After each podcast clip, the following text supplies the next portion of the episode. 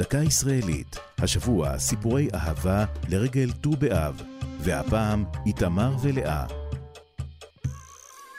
בשירו אקדחי כתב איתמר בן אבי כך: מאז אהבתיה וליבי כאוב, לא יזוז האקדח ממולי. בין ספרי רוחי, על שולחני האהוב, נושם הוא המוות כבר לי. החרוזים הסוערים האלה מתארים את ייסורי נפשו של איתמר בן אבי עקב אהבתו המתסכלת ללאה אבו שדיד. בן אבי, ראשי תיבות בן אליעזר בן יהודה, בנו של מחיי הלשון העברית שכונה הילד העברי הראשון, התאהב בלאה, בת אחת המשפחות המכובדות ביישוב הספרדי הישן בירושלים. הוא פגש בה לראשונה ב-1908, כשהיה בן 26. היא הייתה צעירה ממנו בעשר שנים.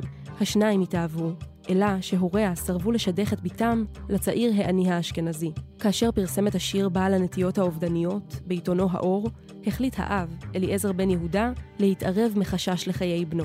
הסכמת ההורים משני הצדדים הביאה לחתונה, ולזוג נולדו במהלך השנים שלוש בנות. מכתבי האהבה בין השניים מופיעים בספר לאהוב בעברית, שפרסם נכדו של בן אבי, גיל חובב.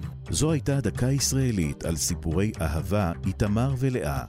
כתב נדב הלפרין, ייעוץ לשוני הדוקטור אבשלום קור, הגישה ענבר פייבל.